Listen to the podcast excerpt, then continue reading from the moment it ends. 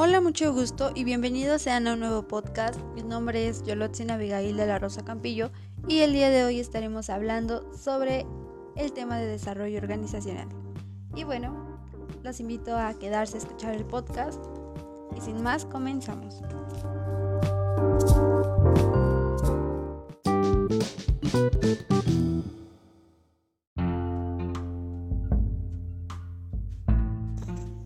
Para introducirnos un poco en este tema, el concepto de desarrollo organizacional es algo que normalmente escuchamos dentro de lo que es el ámbito empresarial. Sin embargo, se presentan algunas cuestiones como qué es, cómo surge y a qué se refiere el término.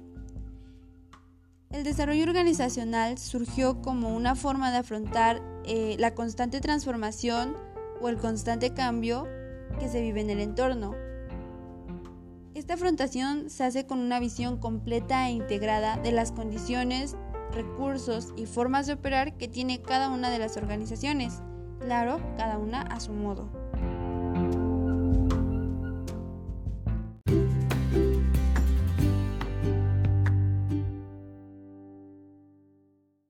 La siguiente cuestión es quiénes participan, se ven involucrados y o hacen aportaciones al concepto de desarrollo organizacional. Primero tenemos a Kurt Lewin.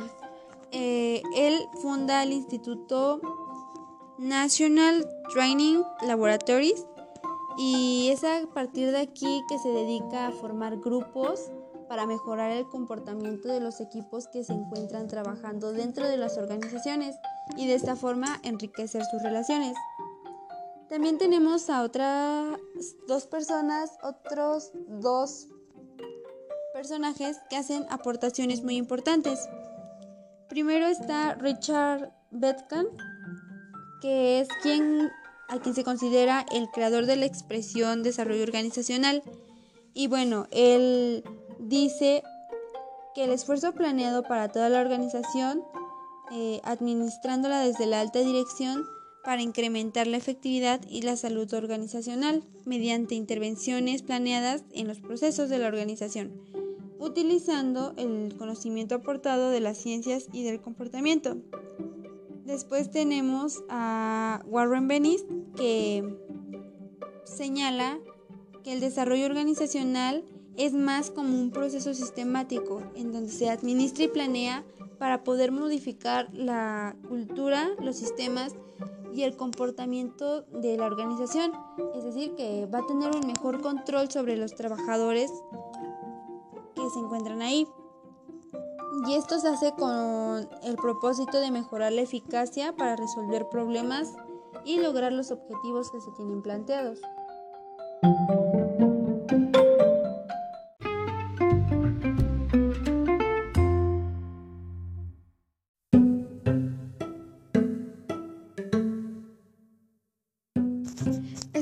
Importante mencionar que el desarrollo organizacional tiene características básicas. Entre ellas se menciona que se concentra en la cultura y los procesos de la organización. Presta atención a lo que se realiza para poder llevar a cabo las actividades correspondientes. También su cobertura es completa porque enfoca los aspectos humanos, sociales, tecnológicos y estructurales tiene que estar al tanto de cada parte que integra la organización y promueve la colaboración de todos los niveles jerárquicos de la organización. Eh, va desde los trabajadores en la posición más baja del organigrama hasta los puestos más importantes. Y también se apoya en modelos para el cambio planeado. También se debe mencionar que el desarrollo organizacional pasa por cinco etapas.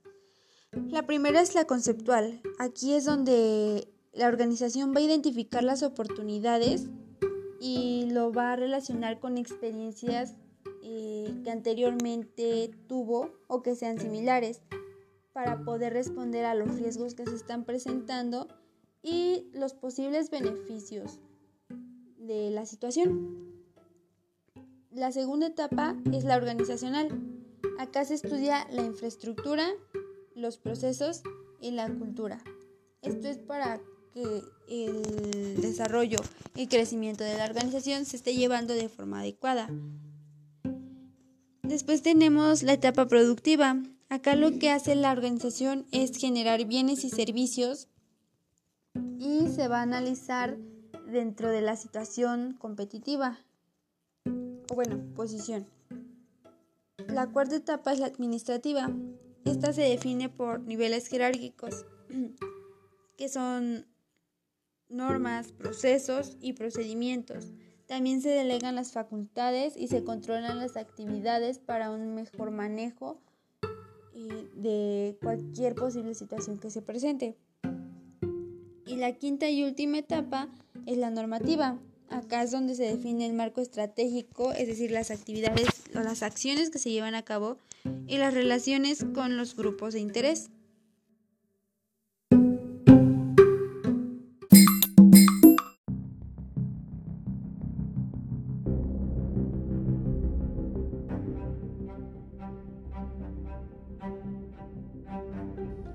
Eh, ¿Y cómo se puede implementar el desarrollo organizacional? Pues bien, el desarrollo organizacional puede implementarse a través de modelos que permitan resolver los problemas que se están viviendo, eh, aprender de las experiencias que le permite adaptarse a los cambios y saber usar eh, esos cambios como un impulso para mejoras a futuro. hay tres modelos el primero es el modelo de cambio de Lewin, que considera al cambio como una modificación de las fuerzas dentro de una organización, dentro de un sistema. Y bueno, pues los tipos de fuerza que intervienen son la fuerza impulsora, que es la que va a ayudar a que el cambio se lleve a cabo. Esta normalmente es como un impulso de un liderazgo visionario. El otro tipo de fuerza es la restrictiva, estas son fuerzas que se oponen y algún ejemplo de esto son la resistencia del personal, el costo de querer renovar alguna infraestructura em, o la presión de mantener este, alguna posición. Dentro de esta se encuentran tres fases que se llevan a cabo para lograr el cambio. La primera es el descongelamiento, Acá se reduce la fuerza que mantiene el nivel del comportamiento y se enfoca más a lo que son los factores que se deben verificar, analizar eh, el desempeño que están teniendo y posteriormente eh, evaluar el perfil. El segundo punto es el cambio de intervención. Acá se desplaza hacia un nuevo nivel de patrones de comportamiento y se corrige cualquier deficiencia para poder eh, desarrollar nuevos valores, hábitos, conductas y actitudes que beneficien a la organización y pues van a ayudar de igual forma a los que la conforman. El tercer punto, la tercera fase es el recongelamiento. Acá se va a estabilizar la organización en un nuevo estado de equilibrio se van a seguir evaluando los cambios y pues no se dejan a la deriva, se les va a seguir dando un seguimiento. El segundo eh, modelo es el modelo de, de planeación.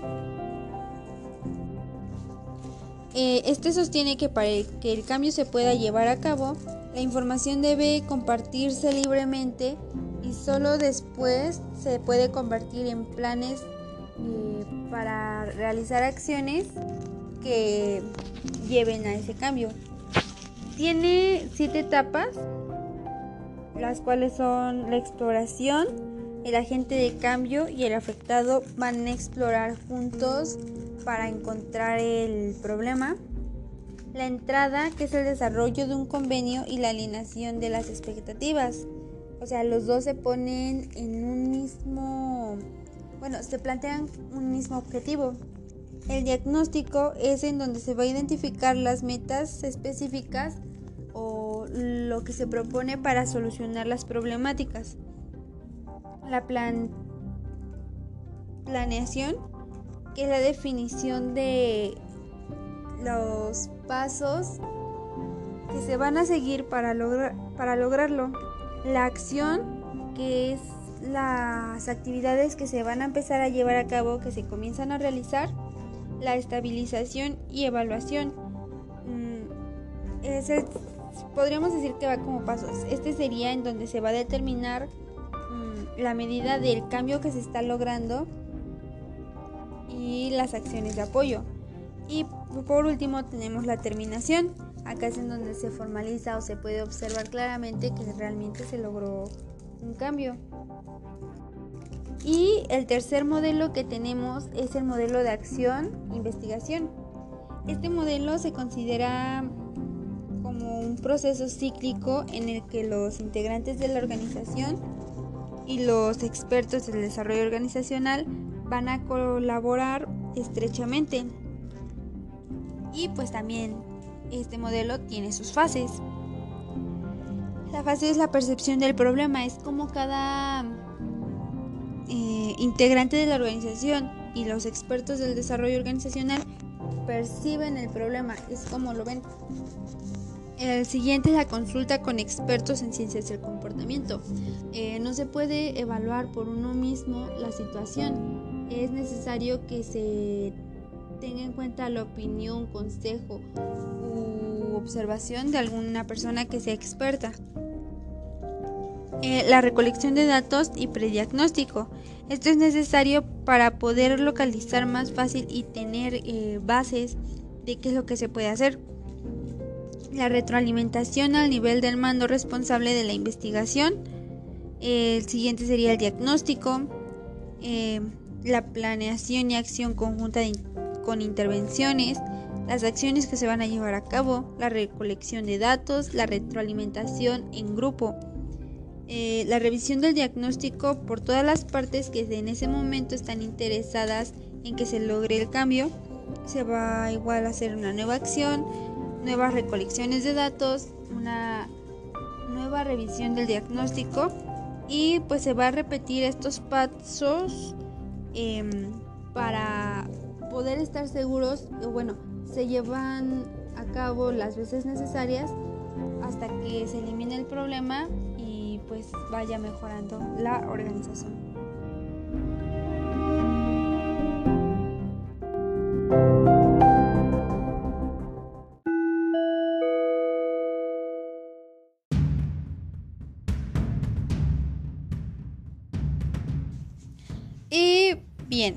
Esto sería todo de mi parte. Eh, espero la información del tema desarrollo organizacional les haya parecido interesante.